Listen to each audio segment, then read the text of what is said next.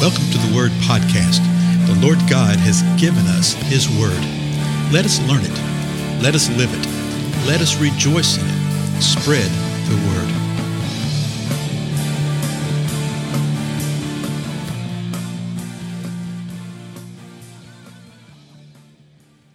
Blessings, everybody. This is Dale. Thank you so much for joining with me today on the Word Podcast. We're continuing our examination of the Gospel of Matthew. We're in the third chapter. We've looked at the first six verses of this, but verse seven starts off with that word, but. but. So, of course, you know what we need to do. Uh, let's go back and start with verse one and read it all the way through. Okay, set the context, remind ourselves of what we've seen so far. Now, verse one. Now, in those days, John the Baptist came preaching in the wilderness of Judea, saying, Repent, for the kingdom of heaven is at hand. For this is the one referred to by Isaiah the prophet when he said, The voice of one crying in the wilderness, Make ready the way of the Lord, make his paths straight. Now, John himself had a garment of camel's hair and a leather belt around his waist and his food was locusts and wild honey. Then Jerusalem was going out to him, and all Judea and all the district around the Jordan, and they were being baptized by him in the Jordan River as they confessed their sins. So we get a little more information about John here. We get a little insight what he's doing. He's preaching, repent for the kingdom of heaven's at hand. His garments are described camel's hair, leather belt, food, locusts, wild honey. People want to read all sorts of things into that. You know, that he was a wild man that lived upon the land. There may be some truth to that. I've also read that that garment of camel's hair was actually a somewhat refined type of thing. It could be, okay. Uh, leather belt around his waist. I think the picture is that he was a simple man, okay.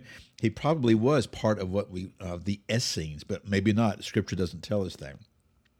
He's preaching, the people are responding from Jerusalem, all around Judea, and the entire district around the Jordan.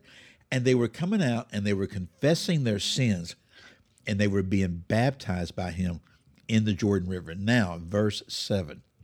But when he, that's John the Baptist, but when he saw many of the Pharisees and the Sadducees coming for baptism, he said to them, You brood of vipers, who warned you to flee from the wrath to come? Let me stop right there. Well, that's sort of in your face, isn't it? The only thing we'd had before was repent, for the kingdom of heaven is at hand. Now the religious rulers, the religionists, were coming forward to be baptized. And he saw many of them, not all of them, many of the Pharisees and Sadducees. Well, you would think that John would be happy over this, would be ecstatic, but what did he say? He called them a brood of vipers.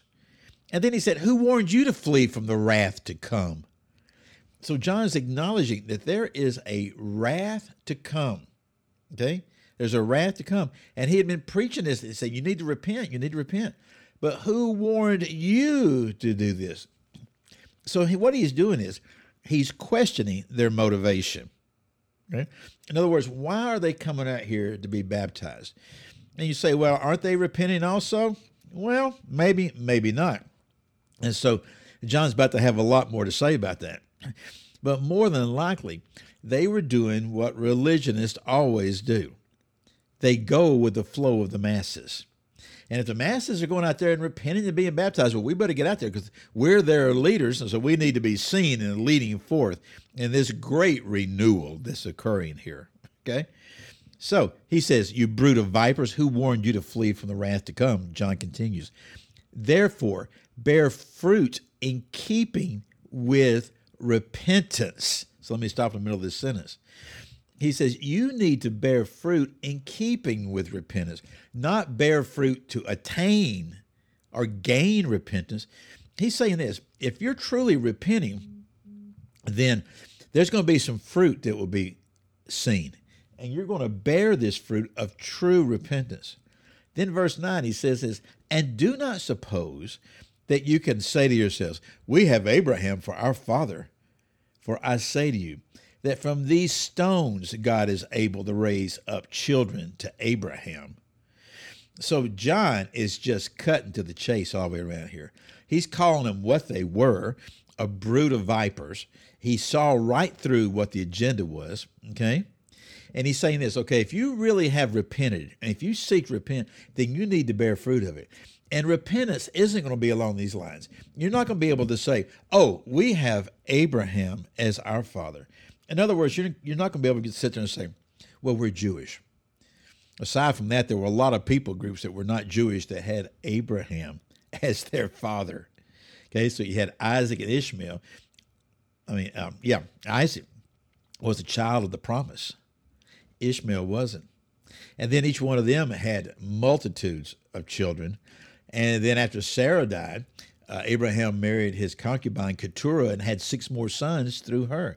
So all of them were fathered by Abraham, but there was only one line that contained the child of the promise, the line of the promise. And he's saying this don't you sit there and say that, well, Abraham is our father and think that you're right with God. He says, God is able to raise up from these stones children to Abraham. That's an interesting thing, isn't it? Verse 10, he continues The axe is already laid at the root of the trees. Therefore, every tree that does not bear good fruit is cut down and thrown into the fire. As for me, I'll baptize you with water for repentance. But he who is coming after me is mightier than I, and I am not fit to remove his sandals. He will baptize you with the Holy Spirit and fire.